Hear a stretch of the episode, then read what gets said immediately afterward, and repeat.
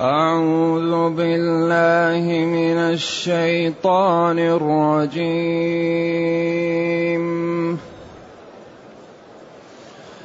ووهبنا له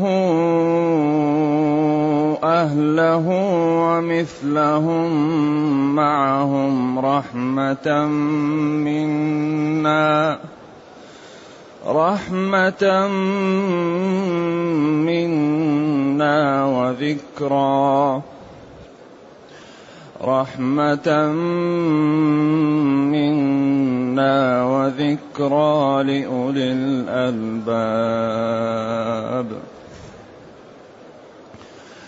وخذ بيدك ضغثا فاضرب به ولا تحنث. إنا وجدناه صابرا.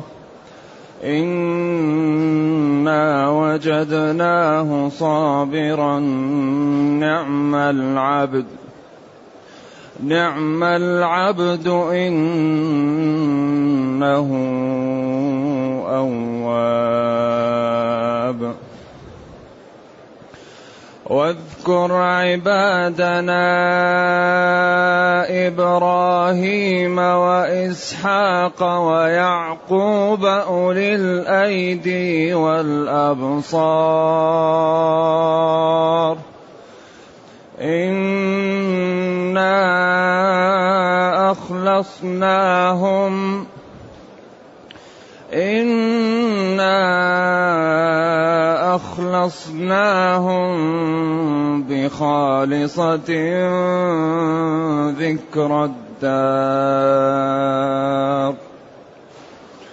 وانهم عندنا لمن المصطفين الاخيار واذكر إسماعيل واليسع وذا الكفل وكل من الأخيار. هذا ذكر وإن للمتقين. هذا ذكر وإن للمتقين لحسن مآب. جنات عدن مفتحة لهم الأبواب.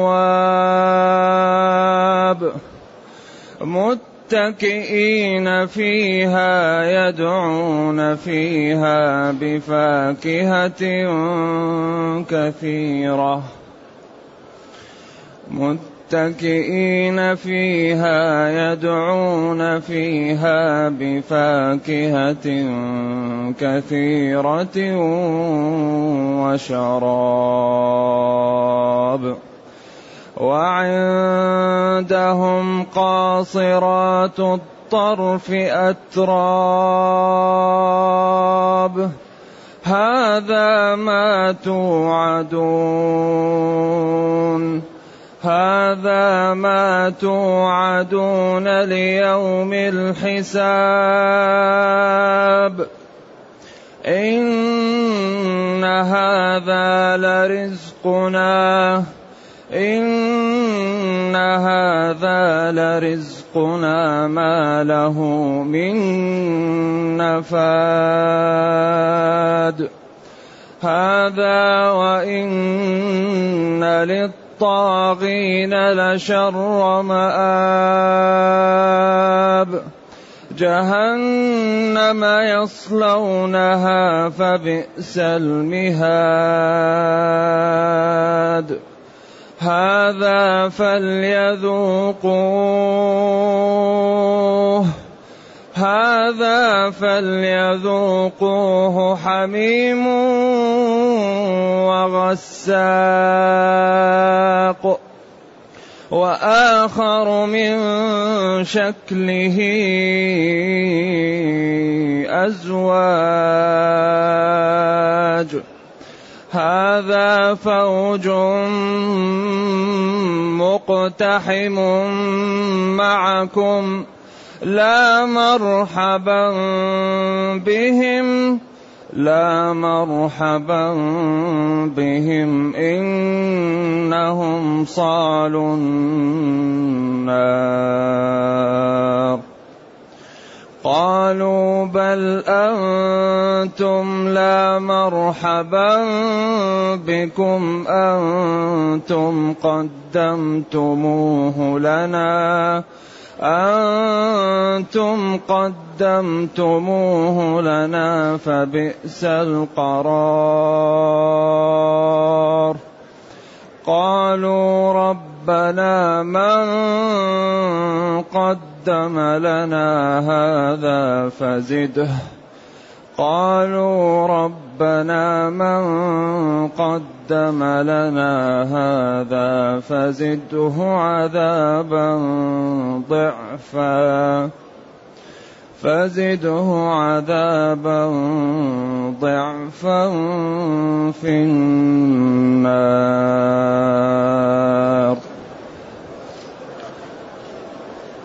الحمد لله الذي أنزل إلينا أشمل كتاب وأرسل إلينا أفضل الرسل وجعلنا خير أمة أخرجت للناس فله الحمد وله الشكر على هذه النعم العظيمة والآلاء الجسيمة والصلاة والسلام على خير خلق الله وعلى آله وأصحابه ومن اهتدى بهداه. أما بعد فإن الله تعالى يذكر ما أكرم به عبده أيوب من شفائه وإعطائه ما فقد ومضاعفة ذلك له وآتيناه أهله وآتيناه أعطيناه ووهبنا ووهبنا يعني أعطينا من غير منا ومن غير عوض لأن الهبة هو الإعطاء الذي لا عوض فيه. نعم. إذا وهبنا أعطينا النون الله تعالى. أعطى الله له لأيوب أهله الذين فقدهم ومثلهم معهم. يعني ما فقده أعطاه إياه وضاعفه له. رحمة. رحمهم بذلك رحمة أو فعل ذلك لأجل الرحمة أو في حال كونه راحما لهم منا من الله. وذكرى تذكير وتنبيه لأول أصحاب الألباب العقول. إذا هذا إخبار من الله تعالى عن أنه ابتلى أيوب وأن أيوب كان من عباد الله الصالحين الصابرين فشفاه الله ورد له ما فقد من أهله وماله وهكذا يفعل الرب بعباده الصالحين. فلينبغي فينبغي أن يكون المسلم دائما مطيعا لله يرجو الخير ويرى أن ما أصابه من الله تعالى فيه له الخير. ولذلك عجبا للمؤمن إن أمر المؤمن كله خير. إن أصابته سراء شكر فكان خيرا له وإن أصابته ضراء صبر فكان خيرا له وليس ذلك لغير المسلم. إذا واذكر عبدنا أيوب حين فعل به ربه ما فعل ثم شفاه ثم رد له أهله ثم أعطاه من الخير والرزق من الولد وولد الولد والمال مثل ما كان له وضاعفه له. فعل ذلك ذكرى تذكرة لأصحاب العقول. حتى يكون هذا نبراس ومنهج يحتذى. ثم قال لنبي الله أيوب حينما كان في المرض وكلمته زوجه في أمر غضب منه فأقسم أنه يضربها مئة سوط فرحمه أيضا وجعل له مخرجا من يمينه وحنثه فقال له ربه وخذ بيدك ضغثا. الضيث هو الحزمة من الحطب. قالوا من الحشيش أو من أعواد المساويك. فاضرب به زوجك ولا تحنث.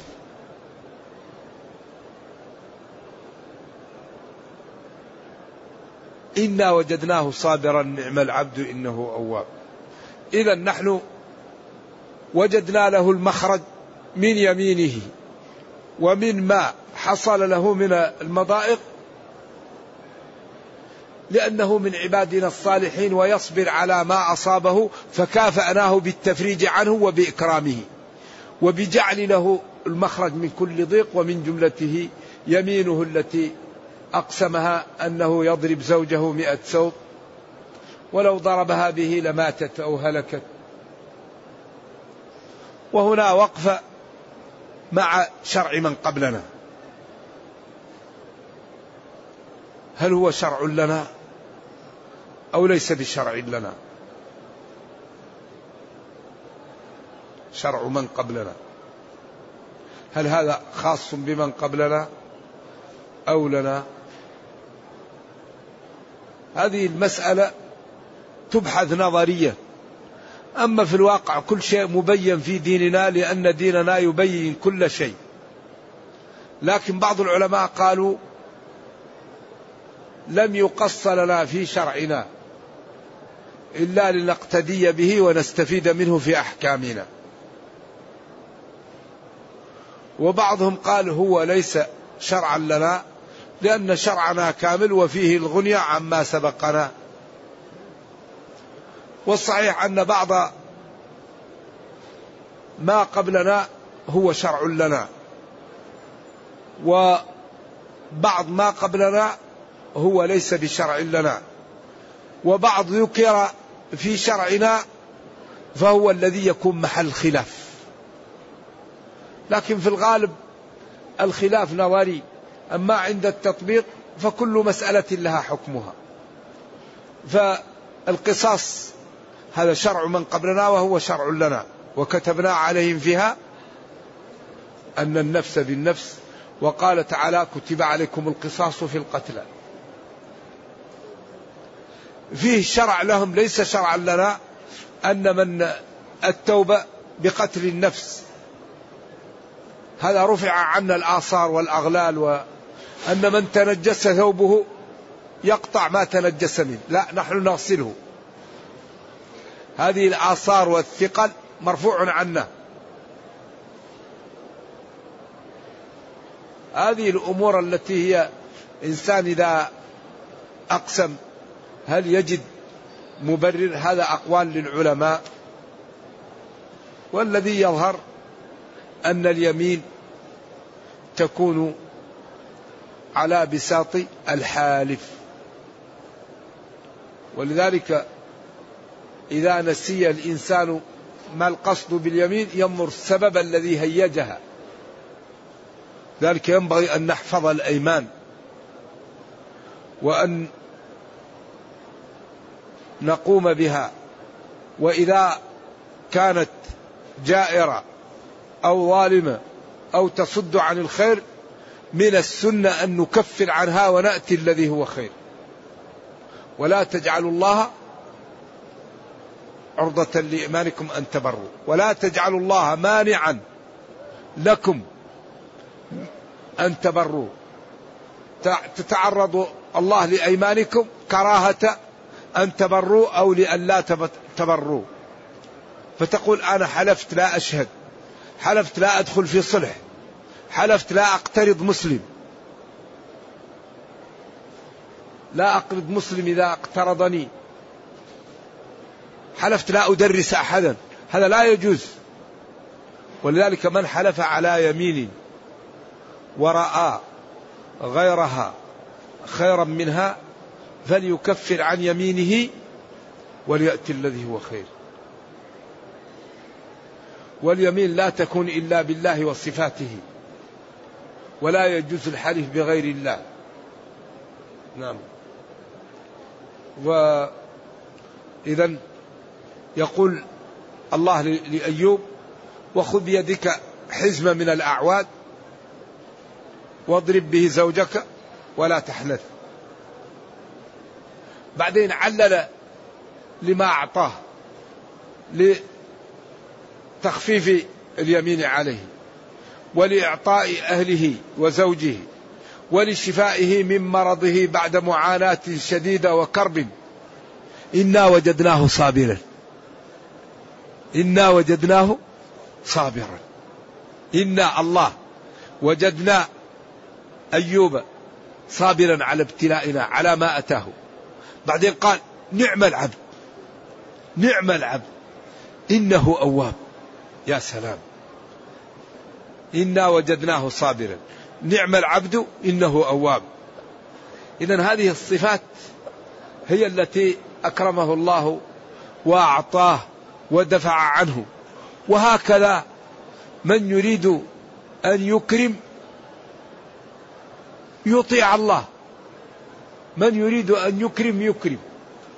من يريد أن يكرم يكرم. ولذلك وكل ما تحب أن تعامل به به كل العباد عاملا. وكل ما تحب أن تعامل به به كل العباد عاملا. وأن يأتي للناس مثل الذي يحب أن يأتوه به. أما يكون الإنسان يكيل بمكيالين عيب يعامل الناس بطريقة ويريد الناس أن يعاملوه بطريقة أخرى. لا. الناس سواسية. أبوهم آدم وأمهم حواء. إن أكرمهم عند الله أتقاهم. إنا جع... يا أيها الناس إنا خلقناكم من ذكر وأنثى وجعلناكم شعوبا وقبائل لتعارفوا. ما هو ليفخر واحد على واحد؟ أنا بن فلان وبن فلان. كل الناس من نطف. وأبوهم آدم وأمهم حواء. فلذلك قال عمر لما نزلت هذه الآية الآن ضاع النسب. الآن ضاع النسب. ولا شك أن الناس معادن. الناس معادن. خيارهم في الجاهلية خيارهم في الإسلام إذا فقهوا. الأرض ما هي سوا في أرض سبخة لا تنبت. في أرض طينة جيدة. وهم خلقوا من التراب. والبلد الطيب يخرج نباته بإذن ربه. والذي خبث لا يخرج إلا نكدا. في المثل إياكم وخضراء دما هذا مثل. لا يصح حديثا. المرأة الجميلة في منبت السوء.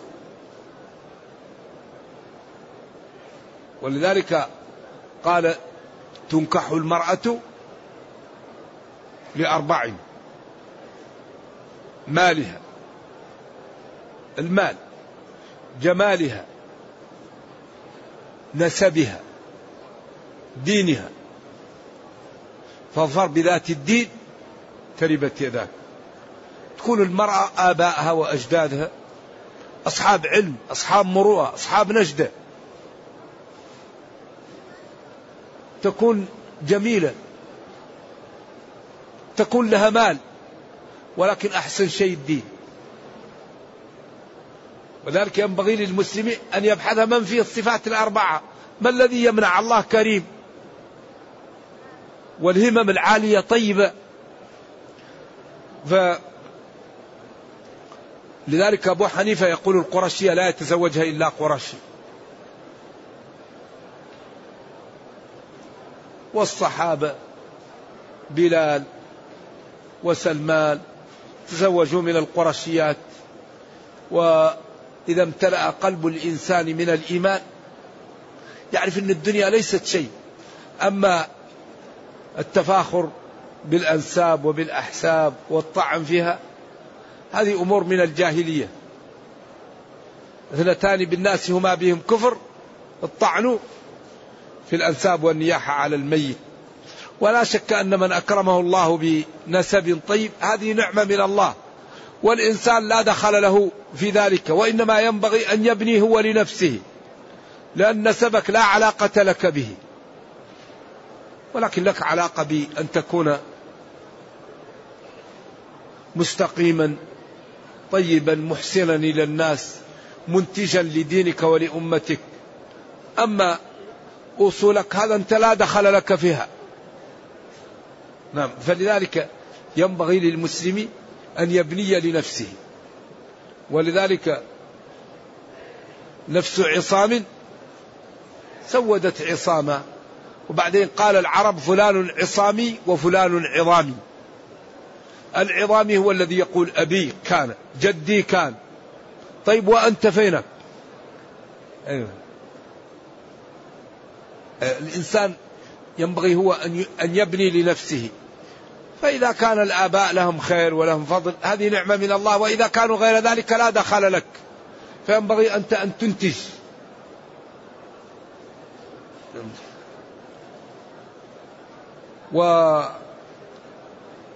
والصحابية التي أراد أن يزوجها أراد أن يزوجها أبوها لابن عمه قال إن ابن أبي يريد أن يزوجني.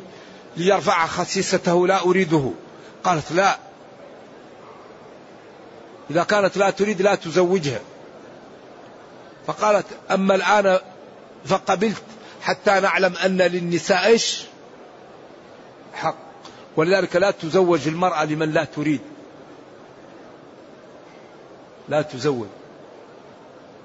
إلا الأب للصغيرة الأب للصغيرة يزوج. أما غير الأب لا يزوج إلا بعد الإذن. البكر تستأذن وإذنها صماتها. والثيب لا بد أن تقول نعم رضيت لا يقبل منها السكوت. لأن هذا دين راقي الإسلام دين راقي. والعشرة فيها أمور نفسية ومحبة وكراهية. فإذا أرغمت المرأة على الرجل أدخلت في المعاصي. فالإسلام لا يقبل. لذلك المرأة إذا كانت لا تريد زوجها القاضي يطلقها. كما أن الزوج إذا كان لا يريد زوجه هو يطلق. المرأة إذا كانت لا تريد زوجها وكانت متدينة وعاقلة وغير مخببة ترد لزوجها مهره والزوج يطلقها. ولذلك المرأة التي أمهرها زوجها الحديقة قالت إني لا أنقم على كان غير جميل رضي الله عنه وما أحبته. قالت إني أكره الكفر في الإيمان. فلان لا أحبه. أي أخاف أني أمنعه من حقه فيه فنعصي الله. قال أتردين عليه الحديقة؟ قالت نعم. قال له خذ الحديقة وطلقها. تطليقه. وعمر لما نشزت المرأة في زمنه فسجنها في بيت الغنم في الخن. ولما كان في الصباح قال لها كيف أصبحت؟ قالت ما بت ليلة أسعد من البارحة. فقال له طلقها طلقها. لا لا. ما دامت هي تفرح بأنها في بيت الغنم ولذلك الكراهية ما لها علاج. لذلك الله أباح الطلاق مع أنه يفكك الأسر ويفرق الأولاد ويجرح النفوس لكن هو حل وسط هو أخف الضررين. فالنفوس إذا تكراهت يكون بقائها مع بعض كارثة. ولذلك فتح الله الأمل والباب وقال وإن يتفرقا يغني الله كلا من سعته ما رأيت أجمل من هذا الدين. والله إنه لنظام رائع متقن محكم. ولكن نحن أين نحن من هذا الدين؟ أين نحن من فهم هذا الكتاب؟ أين نحن من إفهام العالم لهذا الكتاب ولهذا الأحكام العادلة الجميلة التي تأتي للسعادة لسكان هذه الأرض؟ إنا وجدناه أيوب صابرا.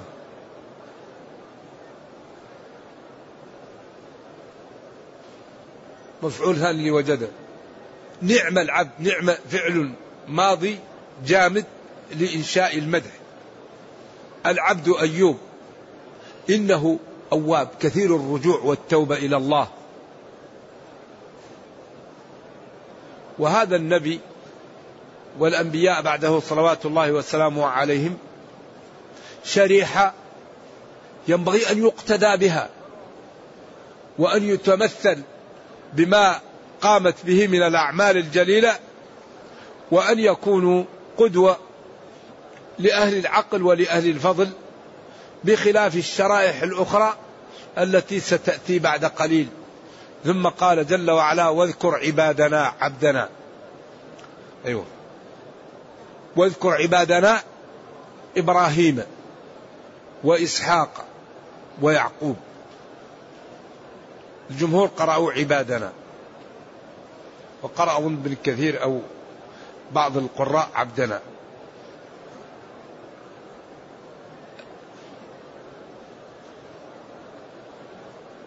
أولي الأيدي القوة في طاعة الله.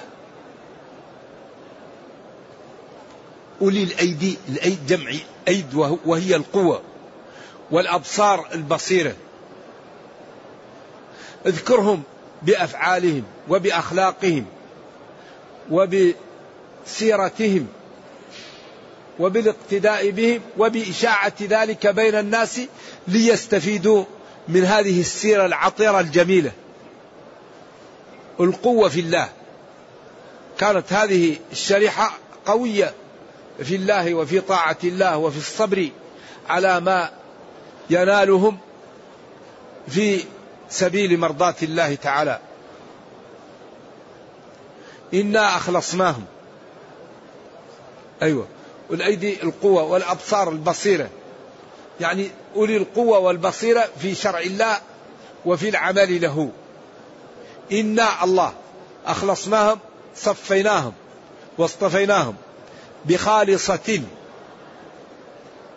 ذكر الدار بخالصة ذكر الدار. ذكر الدار هي بدل وعطف بيان من خالصة إنا أخلصناهم يعني هيأناهم واصطفيناهم وجعلنا لهم تلك الدار. أو بخالصة هي ذكر الدار. أو بخالصة ذكر الدار.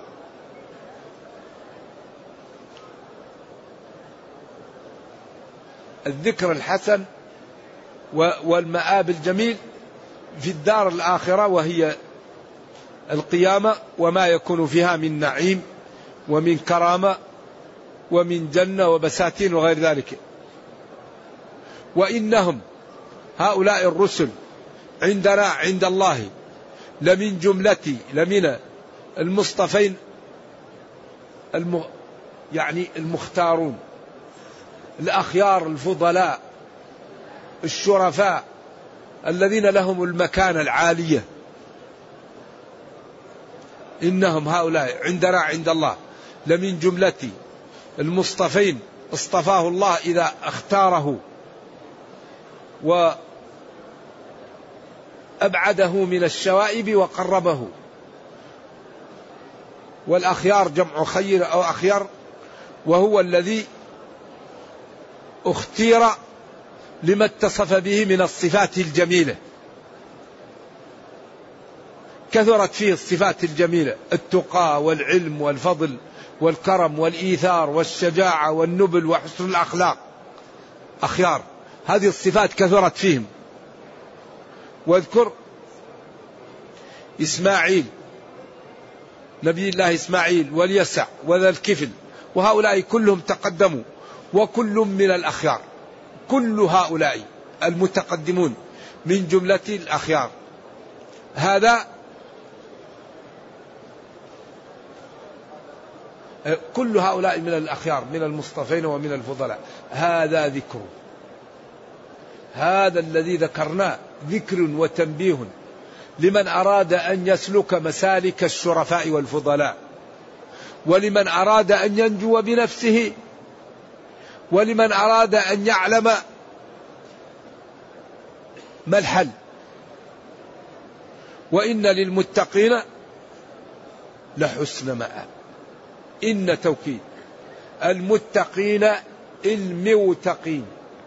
أيوة فيها فيها إعلان. من وقاء يقي قي. إذا تجنب المعاصي. حسن ضد الإساءة. مآب مرجع. مآبهم ورجوعهم يكون فيه الحسن لأنهم تتلقاهم الملائكة هذا يومكم الذي كنتم توعدون. سلام عليكم بما صبرتم فنعم عقب الدار ادخلوها بسلام. لا يسمعون فيها لغوا ولا تأثيما إلا قيلا. سلاما سلاما. نعم. وإن للمتقين حسن. جمال مآب مرجع. إذا هل يبقى بعد هذا عذر؟ هل بعد هذا البيان يبقى العذر؟ ينبغي لنا أن نبادر ونجتهد. ينبغي أن يكون لنا تعامل مع هذا الدين تعامل حقيقي. كما نتعامل مع أموالنا وأولادنا. لا بد أن نسوي الدين بالمال والولد أو نجعل الدين فوق. أما نجعل الدين تحت لا. مشاكل الأمة سببها تقديم المال والنفس على الدين. من أكبر مشاكل المسلمين أنهم يقدمون أموالهم وأنفسهم على دينهم. وقبل أن نجعل الدين أولا لا نكون في المكان اللائق بنا. والله أشار لذلك في آيات في الأعراف وفي ماذا؟ وفي التغابن أو الطلاق. ما أدري قريب من هذا المحل. قال إنما أموالكم وأولادكم فتنة. والله عنده أجر عظيم. وقال إن من أزواجكم وأولادكم عدوا لكم فاحذروهم. دين دين رائع الإسلام. بعدين الإسلام دائما يأتي للمكمن ويطلع. مكمن الداء ينزل عليه ويطلعه خليك على بصيرة. إنما أموالكم وأولادكم فتنة. كم من إنسان يوديه ماله في داهية؟ كم من إنسان نفسه وأولاده يودوه في داهية؟ ولذلك الله عنده أجر عظيم إذا اتقينا الله في المال والولد. فلم نعصي لأجل المال فلم نعصي لأجل المال ولم نعصي لأجل الولد. فإذا اتقينا الله الله عنده أجر عظيم. أما إذا قلنا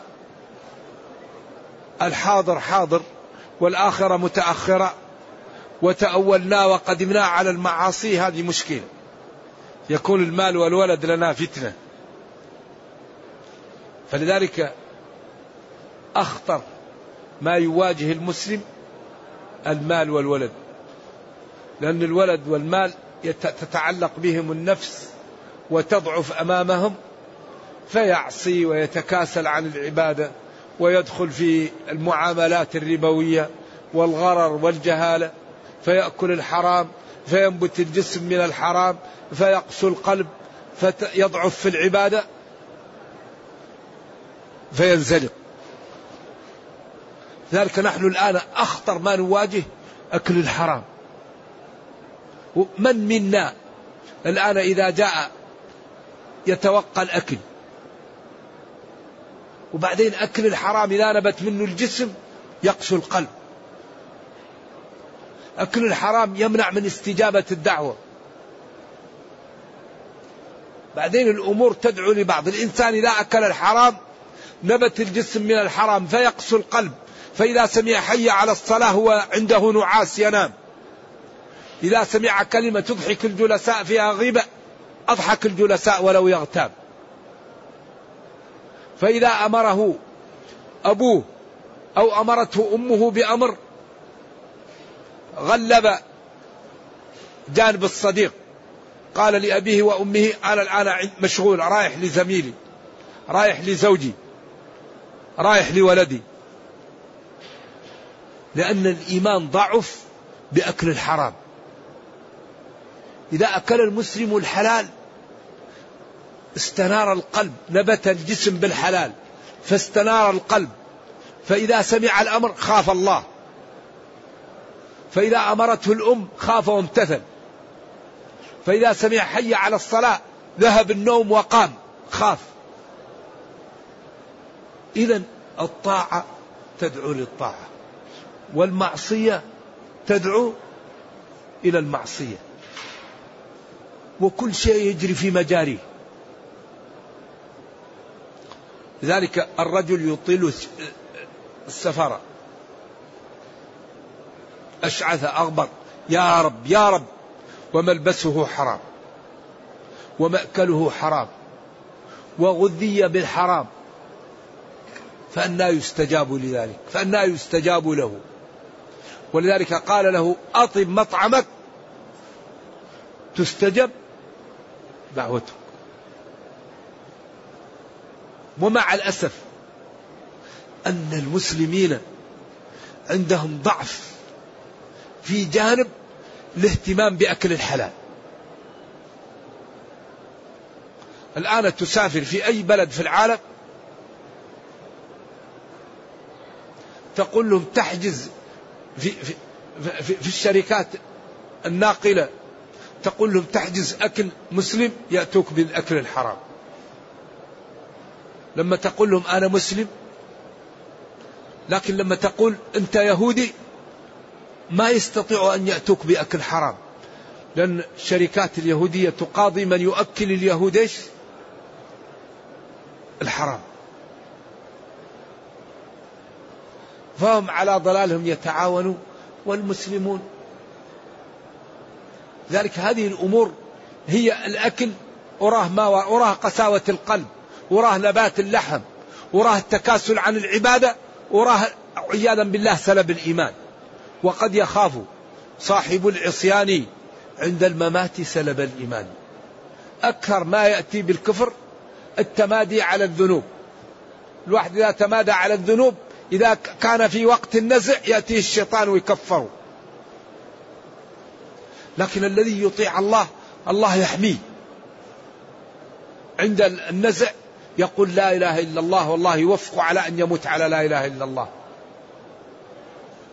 إذا نحن لابد أن نهتم بمصالحنا. كيف يتقوى إيماننا؟ كيف نتحد؟ كيف ننتج أكثر؟ كيف نكون لنا الريادة والسيادة؟ ولا نكون أمة الإسلام في الخالف ويحجر عليها في كثير من أمورها الخاصة. مليار وستمائة مليون كثير من أمورنا ما لا يحجر على الأمة المسلمة فيه والسبب عدم القيام بالأسباب. كل الدنيا يحكمها قانون إيش؟ أسباب. أوفوا بعهدي أوفي بعهدي إن الله اشترى فاستبشروا ببيعكم ولينصرن الله من ينصر. إن الله لا يضيع أجر من أحسنه لذلك هذا التقويض الحاصل للمليار وستمائة مليون باختصار من أكبر أسبابه أوامر معطلة ونواهي منتهكة. باختصار. أوامر معطلة أعدوا تعاونوا كونوا مع الصادقين اثبتوا اذكروا الله كثيرا اركعوا مع الراكعين. أين نحن من هذه الأوامر؟ نواهي منتهكة ولا تنازعوا فتفشلوا. لا يسخر قوم من قوم لا يغتب بعضكم بعضا لا تنابزوا بالألقاب لا تجسسوا. نواهي منتهك. إذا ينبغي أن نفعل الأوامر ونتجنب النواهي وما أردناه يعطيه الله لنا. وهذا لا بد فيه من مراكز ومؤسسات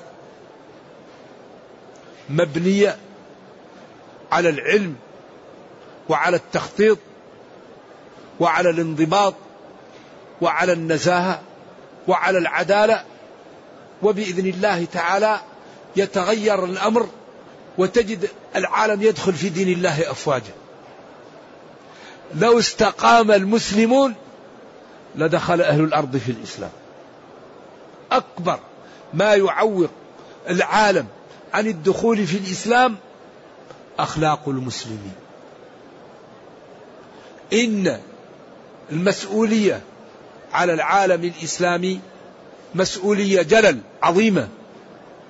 لا بد لنا أن نفهم العالم الإسلامي وأن نجلي الإسلام ولا نجعل عليه الغبش ولا عليه غبار ولا عليه قتر حتى لا يفهمه الآخرون. الإسلام يقول لا تظلم لا تكذب لا تسرق لا تزني. لا ترابي. تصدق. انفق. اصلح ذات البين. افعلوا الخير لعلكم تفلحون.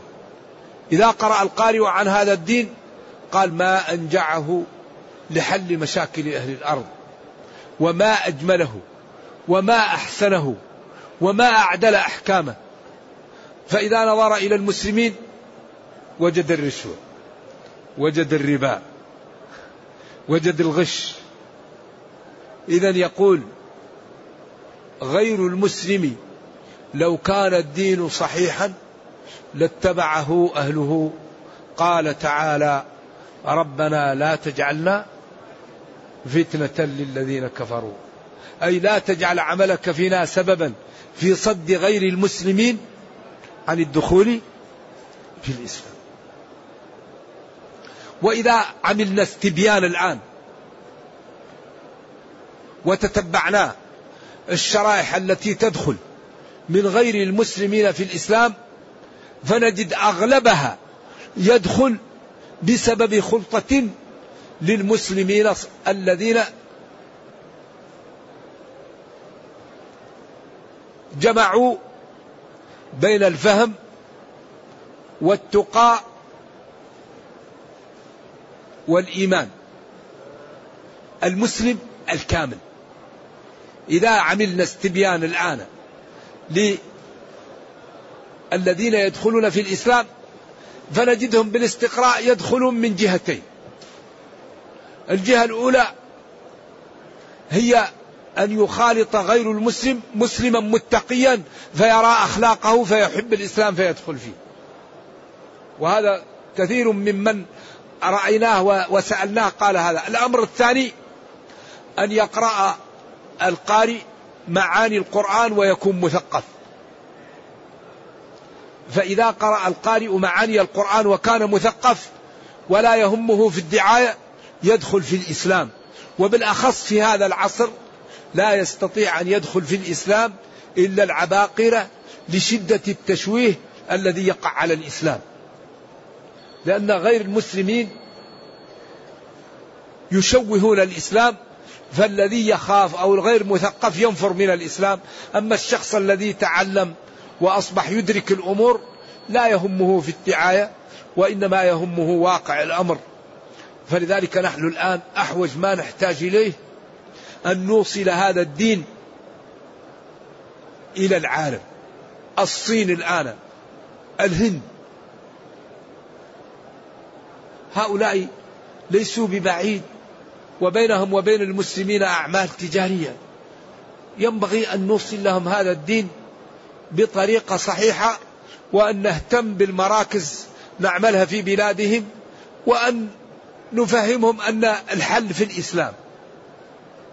أما أوروبا وأمريكا فنحن لا نكافئهم على ما قاموا به للشرائح التي تسكن في بلادهم من المسلمين لا نكافئهم إلا بإدخالهم في الإسلام.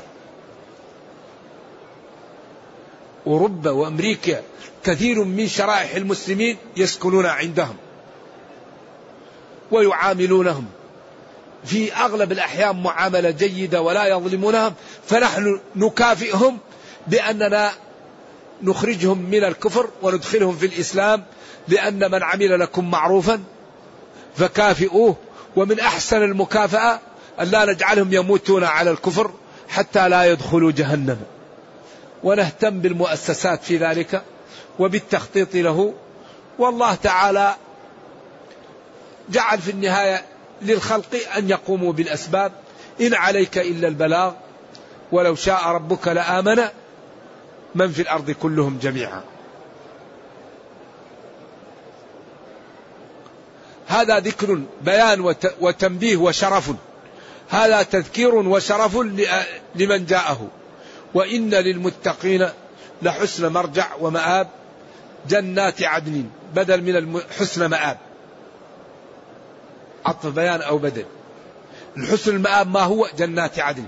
وإن للمتقين جنات عدن. مفتحة لهم الأبواب. قال العلماء يأتي ويقول افتح يا باب. ينفتح. اقفل يا باب ينقفل. مفتح. متكئين فيها. الاتكاء هي جلسة من يريد أن يستريح. على الأرائك جمع أريكة وهو السرير الذي يكون فيه الحجلة ومجمل. شيء مثل القبة يعمل للعروس. متكئين فيها هذه ال ال أيوة يدعون فيها يدعون في هذه الأماكن بفاكهة أي كثيرة متنوعة مختلفة متشابهة في الألوان مختلفة في الطعوم. متشابهة في الطعوم مختلفة في الألوان. وأتوا به متشابها وغير متشابه.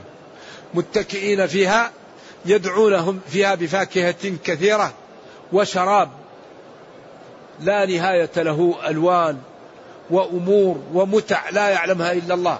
وفوق ذلك عندهم قاصرات الطرف عندهم زوجات. قاصرات الطرف. لا ينظرن بأعينهن لغير أزواجهن. وهذا من تمام المتع. أن تكون الزوجة عروب متحببة لزوجها لا تنظر إلى غيره. أتراب في سن واحدة ثلاثة وثلاثين.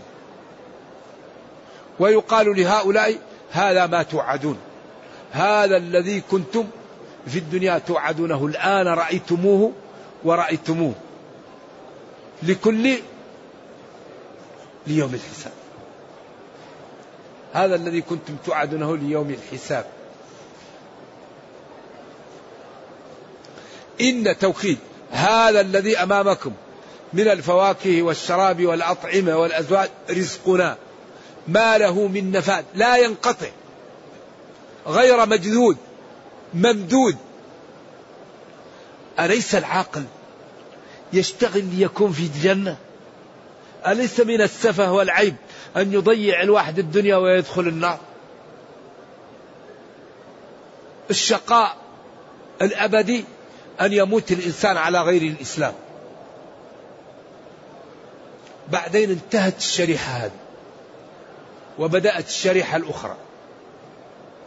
هذا وإن للطاغين هذا تأتي كأنها تفريع. هذا وليس كمن يكره الجيران طلعة هذا يعني كأنه بدء تقسيم للتنبيه والفصل عن هذا إلى هذا. الأمر هذا أو هذا كذا. هذا وإن للطاغين لشر مآب. الطاغين جمع طاغية والطاغي هو الذي يمتلئ من الظلم والفجور والتكبر والحسد والحقد. طغى. إنا لما طغى الماء يعني امتلأ.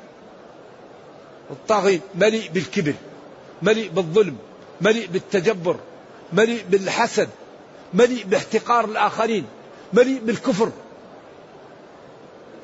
طغى امتلأ بالسوء. لشر مآب. الشر ضد الخير والمآب الرجوع. جهنم يصلونها يدخلونها. جهنم يصلونها. وهذه جهنم مخففة عليها نارنا بكم؟ سبعين ضعف. جهنم يصلونها فبئس المسكن مهاد. المحل الذي يهيأ للطفل يجلس فيه وكل سكن يقال له مهاد مهاد. جهنم يصلونها فبئس فعل جامد لإنشاء الذنب. المهاد هي المسكن. هذا الذي أمامهم فليذوقوه.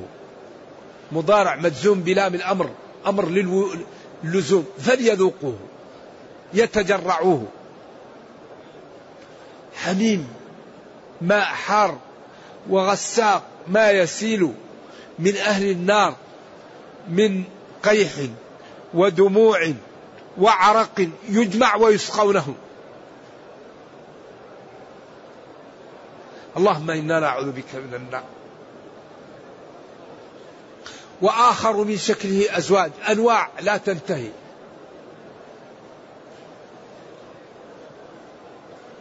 ثم يقولون هذا فوج مقتحم داخل معكم لا مرحبا بهم. إنهم داخلون النار ويبدأون في النار يلومون بعضا ويسبون بعضا. ولا عتب ينفع ولا لوم ينفع.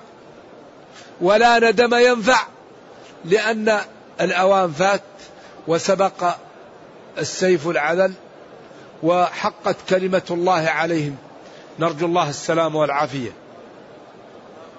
قال هؤلاء الذين جاءوا بعضهم بل أنتم إضراب لا مرحبا بكم.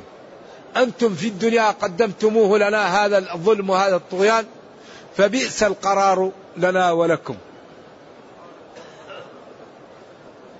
قال هؤلاء المتأخرون يا ربنا من قدم لنا هذا الطغيان وهذا الفجور الذي كانت نتيجته ما نحن فيه فزده عذابا ضعفا في النار. زده عذابا مضاعفا في النار. وهذه الشريحة الكافرة. ولذلك كل القرآن على دوائر. فريق في الجنة وفريق في السعير. يوم تبيض وجوه وتسود وجوه. الذين أنعمت عليهم غير المغضوب عليهم ولا الضالين. هدى للمتقين. إن الذين كفروا ومن الناس من يقول آمنا بالله وباليوم الآخر وما هم بمؤمنين. يأتي بوصف هذا وأعمالهم وجزاءهم ووصف هؤلاء وأعمالهم وجزاءهم ووصف هؤلاء وأعمالهم وجزاءهم حتى يبقى كل واحد منا على بصيرة مما يدع ومما يفعل. إذا لا عذر لنا. فلنبادر.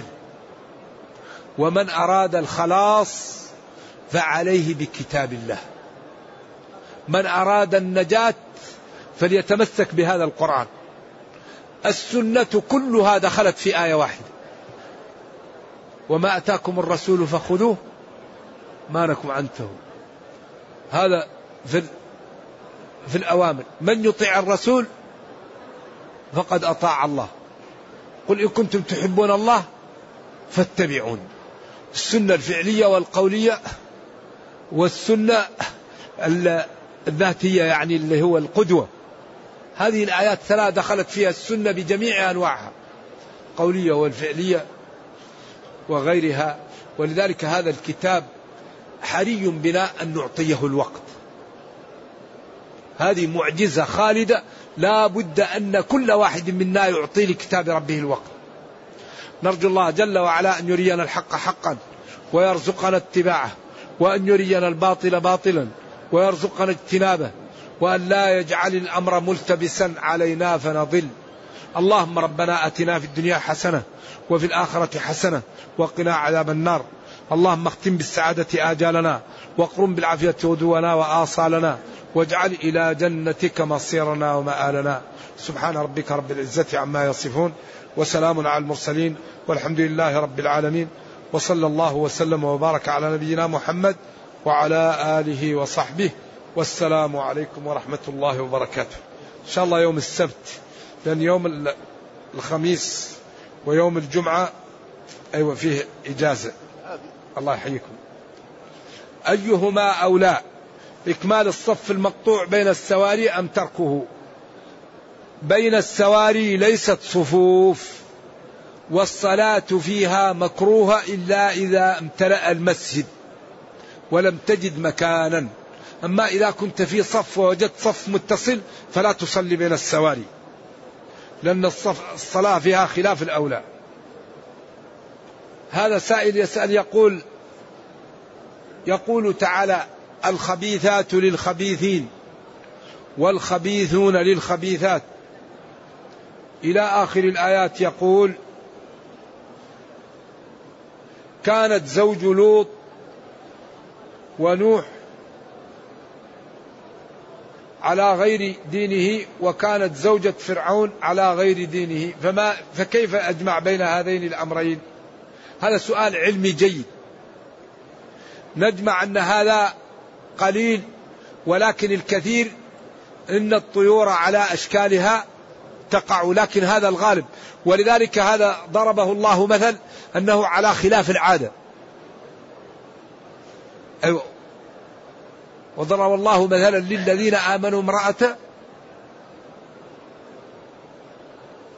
فرعون إذ قالت رب ابني لي عندك بيتا في الجنة. وضرب الله مثلا الذين كفروا امرأة نوح وامرأة لوط كانتا تحت عبدين من عبادنا صالحين. فهذه قضايا قليلة بينها القرآن لكن ونوح كان صالح وابنه لم يكن على دينه. إنك لا تهدي من أحببت. وقال إن ابني من أهلي قال له إنه ليس من أهلك الموعود بنجاتهم. لكن في الغالب أن الخبيثات للخبيثين والطيبون للطيبات ولذلك نبينا طيب وعائشة طيبة فلا يكون منها إلا طيب. أما عبد الله بن أبي بن سلول فهو خبيث ولا يكون معه إلا خبيث. أبو لهب خبيث وزوجه خبيثة. كانت وامرأته حمالة الحطب. هذا هو الغالب. ولا عبرة بالنوادر.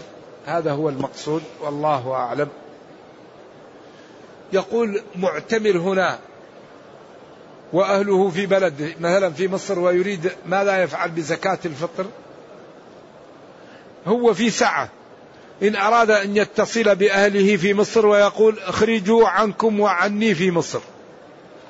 وإن أراد أن يخرج عنه وعن أولاده هنا. في المدينة أو في مكة. وإن أراد أن يخرج عن نفسه هنا ويخرج عن أولاده ويقول لهم اخرجوا عن أنفسكم في البلد. فالأمر فيه سهل وسعة. والأولى أن كل واحد يخرج الزكاة في المحل الذي هو فيه. إلا إذا كان فيه المحل اللي هو فيه لا يحتاج والمحل الثاني في ضائقة. ما حكم من أخذ قرض بنكي ربوي؟ هذا فعل معصية. فليتب إلى الله ويقلع عنه رأسا فإن تبتم فلكم رؤوس أموالكم ومن انتهى فله ما سلف. والربا أخطر ما يواجه العالم. الربا خطير ذروا ما بقي من الربا فإن لم تفعلوا فأذنوا بحرب من الله. يمحق الله الربا. فالمسلم يترك الربا والله قادر وغني ولا يضيع أجر من أحسن عملا. والله جعل في البيع غنية عن الربا. أحل الله البيع وحرم الربا. فحذاري حذاري من الربا. إن شؤم الربا في العمر وفي الولد وفي المال. الله يعفو عنا. ما حكم البيع بالتقسيط؟ يجوز. والسعر السلعة بالنقد أقل من سعرها بالتقسيط. طبعا لأن الأجل له ثمن. وإذا أراد الإنسان أن يشتري شيئا نجوما له ذلك. ولكن يشتري بالطريقة التي هي حلال لأن في بيوع العينة فيها خلاف. بيوع الآجال. وهي أن تشتري مثلا عربة سيارة من معرض وتبيعها عليه. تشتري سيارة بالدين بمئة ألف وتبيعها على المعرض بسبعين ألف. لا تبيعها عليهم. كأنك أخذت منهم سبعين ودفعت لهم مئة. آه، السلعة الخارجة من اليد العائدة إليها ملغاة. إذا أخذت سيارة من من المعرض فلا تبيعها على المعرض. إذا أخذت حديد من البنك لا توكل البنك يبيع لك هي. خذ السلعة وروح أنت بيعها على واحد ثاني. عشان لا تكون كأنك أخذت منه نقودا ودفعت له نقودا أكثر. فلذلك الله أحل البيع وحرم الربا فبعض الناس يتحايل فأنت لا تكون عونا له على التحايل. والله تعالى يعلم المفسد من المصلح. فينبغي أن نحافظ وأن نبتعد عن هذه الأمور. اكتفي بهذا.